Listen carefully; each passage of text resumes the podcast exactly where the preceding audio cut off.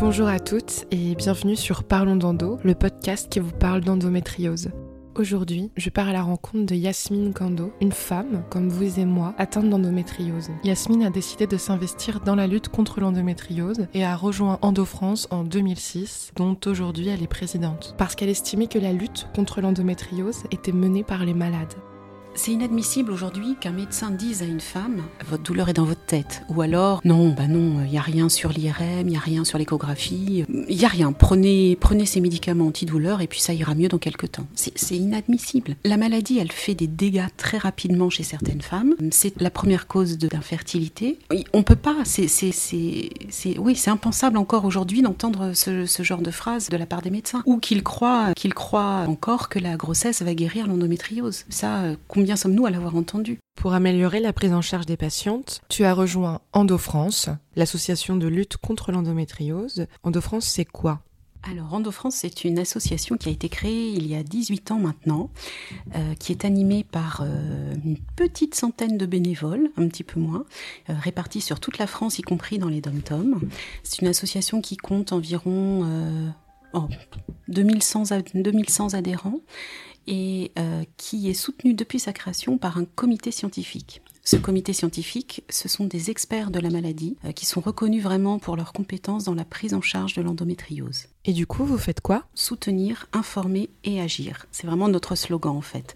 Soutenir les femmes atteintes d'endométriose et leur entourage, informer le grand public sur la maladie et bien sûr agir auprès des pouvoirs publics pour la reconnaissance de la maladie. Donc nous menons des actions euh, de sensibilisation, euh, nous organisons des groupes de parole, des rencontres pour les femmes, pour les hommes, pour les couples. Euh, nous avons également une mission d'information, donc nous organisons des conférences avec des médecins et puis avec euh, le ministère de la Santé. Nous participons à différents groupes euh, de travail, notamment actuellement, nous travaillons sur l'élaboration des filières de soins dédiées à la prise en charge de l'endométriose, euh, des prises en charge adaptées à chacune des femmes et ce dans toutes les régions de France. Endo-France, c'est tout ça, mais c'est aussi Yasmine qui a répondu à mes mails, qui m'a demandé ce que je savais faire dans la vie. Je lui ai répondu des podcasts et qui m'a proposé de me soutenir dans la démarche de créer ce podcast. Et heureusement qu'ils sont là parce que sans eux, finalement, on a un peu l'impression que le ministère de la Santé se serait jamais réveillé. Alors on en est encore au stade du, du, travail puisque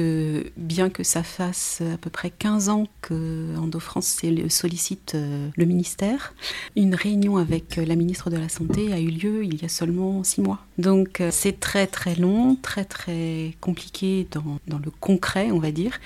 Euh, mais j'espère que d'ici la fin de l'année ou tout début 2020, on aura au moins construit un modèle de filière dans le parcours de soins de la femme ou de la jeune fille atteinte d'endométriose. Il n'y a pas que le chirurgien, bien évidemment, loin de là, parce que toutes les endométrioses n'ont pas besoin de chirurgie. Mais, mais il y a différents corps de, professionnels. Ce qu'on aimerait, c'est qu'il y ait des professionnels de premier recours pour poser le diagnostic de l'endométriose. Déjà, ce sont des généralistes, ce sont des gynécologues de ville, ce sont des sages-femmes, par exemple, qui pourraient être amenés à reconnaître la maladie, en reconnaître les signes, poser le diagnostic, donner éventuellement un traitement de, premier, de première intention ou orienter en tout cas vers le gynécologue qui saura prendre en charge la maladie. Le problème de la formation des médecins, ces centres experts vont bien nous aider. Aujourd'hui, les gynécologues n'ont plus le droit d'ignorer l'importance d'un interrogatoire précis en reprenant l'histoire douloureuse de chaque patiente. Il y a trop de femmes qui me disent qu'elles n'ont pas été entendues. Aujourd'hui, le grand problème, c'est le manque de formation des médecins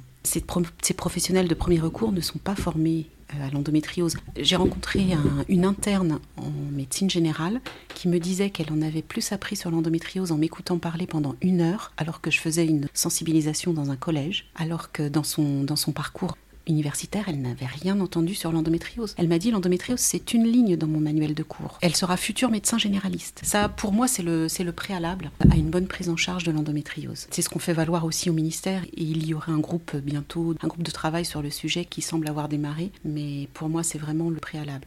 Alors, il y a, hein, heureusement, fort heureusement, il y a des, experts aujourd'hui, la plupart sont membres de notre comité scientifique, qui ont mis au point des enseignements post-universitaires pour les généralistes, pour les radiologues, pour les sages-femmes, pour les gynécologues en ville, et qui organisent sur leur temps personnel des formations parce qu'ils ont bien, bien conscience de, de ce manque, de ce manquement, et c'est salutaire pour la prise en charge des femmes. C'est important d'avoir vraiment les bonnes informations et de savoir où les trouver. Et c'est pour ça que le petit livre Les idées reçues sur l'endométriose que Yasmine a écrit avec le professeur Chaperon est excellent. C'est un excellent ouvrage parce qu'il permet de se replonger dans ce qu'on a entendu ou ce qu'on croit, ce qu'on a cru aussi parce qu'on était perdu et qu'on avait besoin de croire en quelque chose. Un exemple, la grossesse et l'endométriose. La grossesse soignerait l'endométriose, ça n'est pas prouvé, ça n'est absolument pas avéré. Cela a créé des psychoses autour de ce besoin et de ce désir de grossesse. Attention, on ne soigne pas son endométriose avec une grossesse et, et beaucoup de femmes ont été déçues. Le retrait de l'utérus et les douleurs. À certains moments, on peut se faire retirer l'utérus et les douleurs ne passent pas parce qu'il y avait des lésions ailleurs que dans l'utérus. L'infertilité et l'endométriose. Toutes les endométrioses ne rendent pas stériles. Et pourtant, le bruit court que si j'ai une endométriose,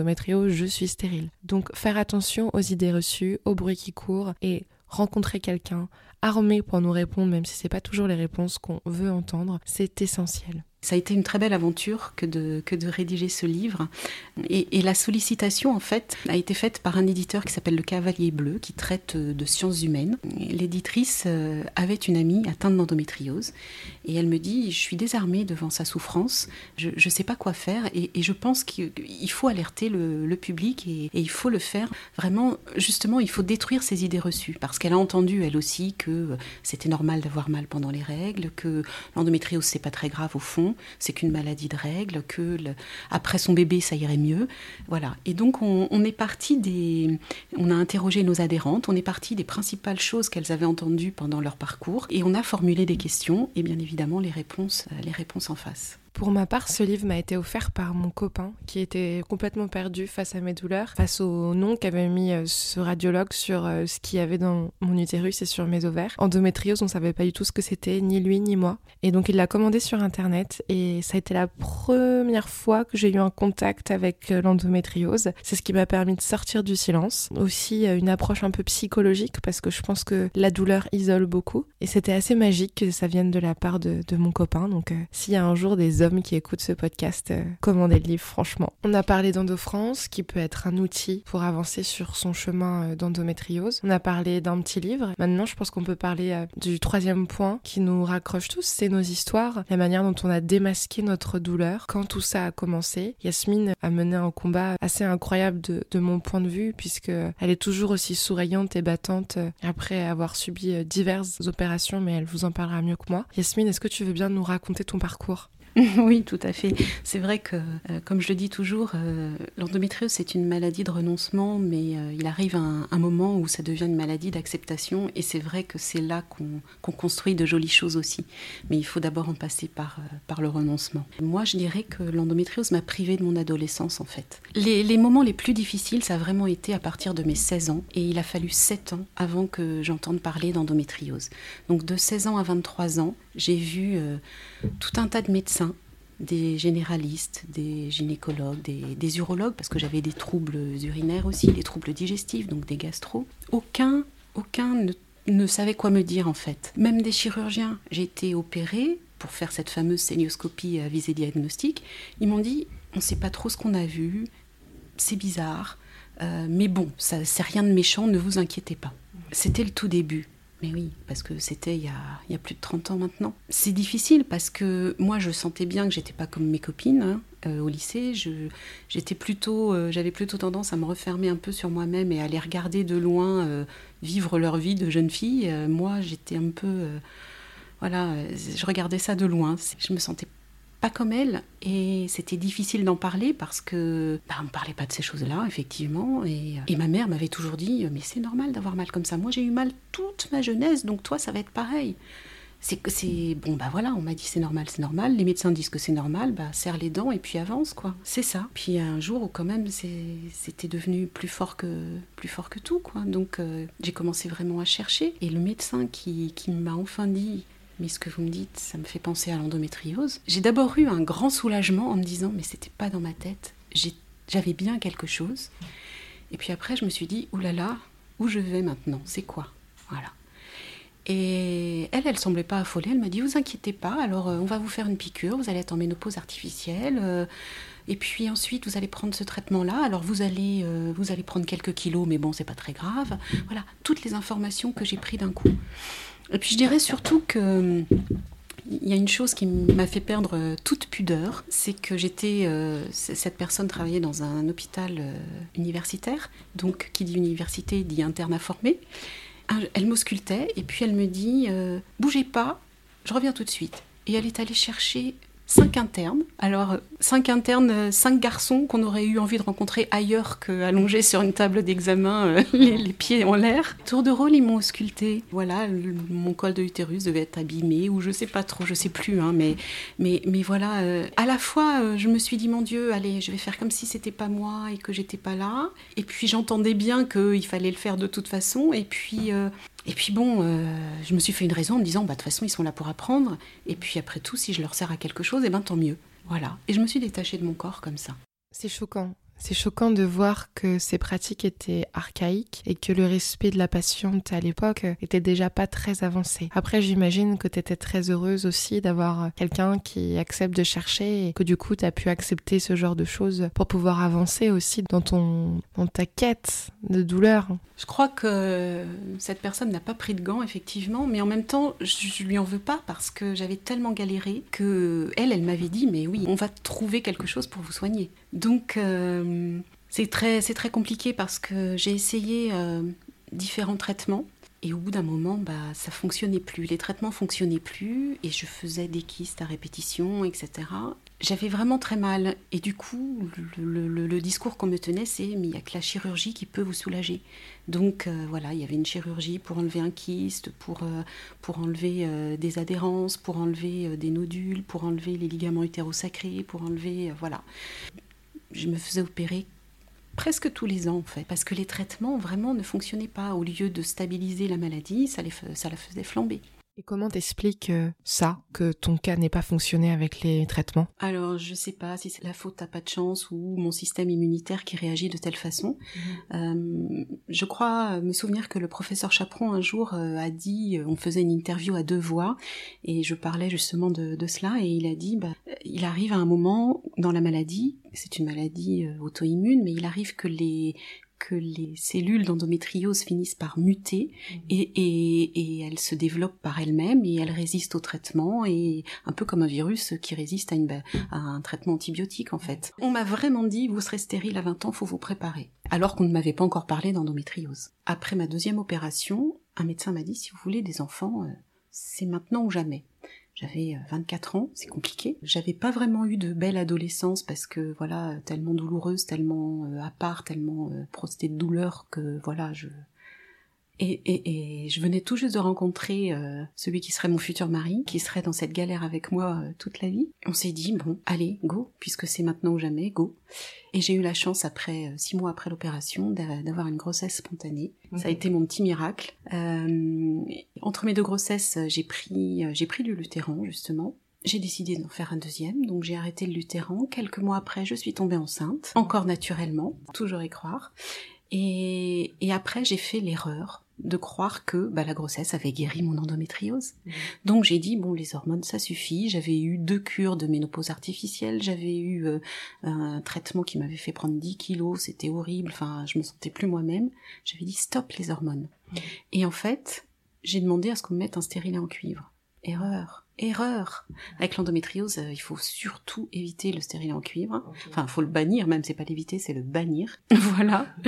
Et, euh, et en fait, euh, bah, en fait, ça a été la descente aux enfers. Plus que flamber, ça a été vraiment. Euh, J'en étais arrivée où marcher et monter un escalier était une souffrance. C'était vraiment. Euh, je, je, je, raconte toujours cet épisode parce qu'il m'a traumatisé comme il a traumatisé mes enfants mais un jour j'essayais de monter un escalier j'avais tellement mal au ventre, je, perdais tellement de sang que, que je me suis effondrée dans l'escalier euh, en pleurant, en me disant que j'avais mal. Et mon mari n'était pas là, mais mes enfants à l'époque avaient 9 euh, ans et, 6 ans. Mais c'est mon fils aîné de 9 ans euh, m'a dit Maman, calme-toi, respire, pense à la sophrologie que tu nous fais. Et c'est le, le petit qui m'a dit Maman, il faut pas, il faut pas que tu meurs, tu vas pas mourir, parce que lui avait très peur. Donc voilà, quand j'ai vu ça, je me suis dit mais quel, quel traumatisme pour mes enfants, quelle image de leur mère ils vont avoir quoi. Il faut que ça stoppe, il faut que ça s'arrête. J'avais déjà, j'avais déjà repris des traitements, bien sûr, avant d'en arriver là, et ça ne fonctionnait toujours pas. Mhm. Et là, j'ai dit, mais est-ce que l'hystérectomie va être une solution à ça? Parce qu'en plus, j'avais une belle adénomiose. Donc, euh, j'ai pris la décision à 35, 36 ans de me faire enlever l'utérus, mhm. pensant que ça aussi, ça réglerait mon problème d'endométriose.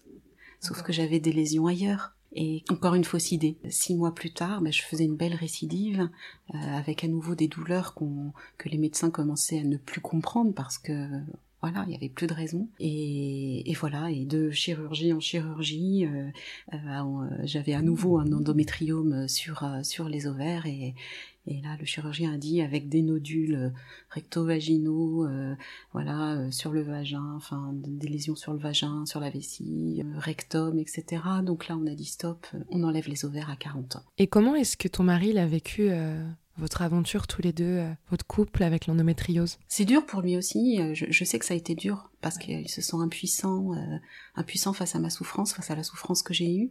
mais, mais voilà, il est là, il a toujours été là et, et, je le remercie. On en a beaucoup parlé, mais il a beaucoup de pudeur aussi et, et dévoiler ses sentiments, c'est pas toujours facile. Et il, a vraiment souffert d'être impuissant. Il aurait aimé pouvoir, euh, juste en posant la main sur moi, soulager mes douleurs. Mais euh, c'est malheureusement compliqué. Mais il a toujours été un soutien, il a toujours été à l'écoute et, et il a toujours fait en sorte que ma maladie passe en priorité, c'est-à-dire que voilà, même pendant les vacances, le programme était fait en fonction de mon état. Voilà, il a bien sûr pris le relais avec les enfants euh, autant que nécessaire. Je m'en veux, je m'en veux de lui avoir fait vivre ça, je m'en veux d'avoir fait vivre ça à mes enfants. J'y peux rien, c'est comme ça. Mais en tout cas, aujourd'hui, il, est à l'écoute de mes actions euh, dans Rando France. Euh, c'est un bon conseiller de l'ombre, comme je dirais. Il m'aide à prendre le recul nécessaire parfois sur certaines choses, et puis, et puis, euh, il est toujours de bons conseils quand j'ai envie de mener une action. Il est là. Donc je suis ménopausée depuis mes 40 ans. Aujourd'hui, euh, alors je vis très bien ma ménopause. Hein. Là aussi, il y a des idées reçues sur la ménopause parce qu'avec un, traitement hormonal substitutif bien dosé, pour ne pas le nommer l'estreva, le gel, euh, juste un gel à appliquer sur le bras, euh, je n'ai quasiment pas de bouffée de chaleur, aucune douleur osseuse. Euh, je, je, j'ai pas trop de sautes d'humeur, ça va bien, quoi. Ça, ça s'équilibre bien. Bon, bah, avec la ménopause, on prend un petit peu de poids, forcément, mais voilà, c'est, ça fait partie de la vie et ça fait partie du processus, effectivement ce qu'il reste de tout ça aujourd'hui quand même, c'est que bah, c'est des traumatismes pour le corps, toutes ces chirurgies, tous ces traitements, toutes ces douleurs, et que je suis, euh, j'ai basculé dans la douleur chronique et neuropathique. Donc euh, j'ai encore un traitement pour ces douleurs-là. Je m'aide énormément de techniques comme euh, l'auto-hypnose, comme la sophrologie, le TENS aussi. je l'utilise beaucoup, c'est vraiment salvateur pour moi. voilà, j'essaye de trouver dans la boîte à outils des médecines alternatives tout ce qui peut m'aider pour gérer les douleurs au quotidien. Je n'ai pas une journée sans douleur, j'ai développé une fibromyalgie aussi. Le cerveau a tellement enregistré qu'il devait avoir mal que même quand il n'y a plus de raison d'avoir mal, ben, il faut qu'il trouve quelque chose. Et c'est compliqué, mais bon voilà, on apprend à le gérer. Mais voilà, aujourd'hui je me retourne sur mon parcours et je me dis que c'est pour ça que je me suis investie dans Endo France, c'est qu'il ne faut pas que les femmes vivent ce que j'ai vécu, euh, il ne faut pas que les jeunes filles d'aujourd'hui euh, attendent 7 ans pour être diagnostiquées, 7 ans pendant lesquels la maladie fait des dégâts il faut vraiment agir maintenant pour, pour les jeunes filles de demain, pour, pour les femmes qu'elles seront demain. Mm. Voilà.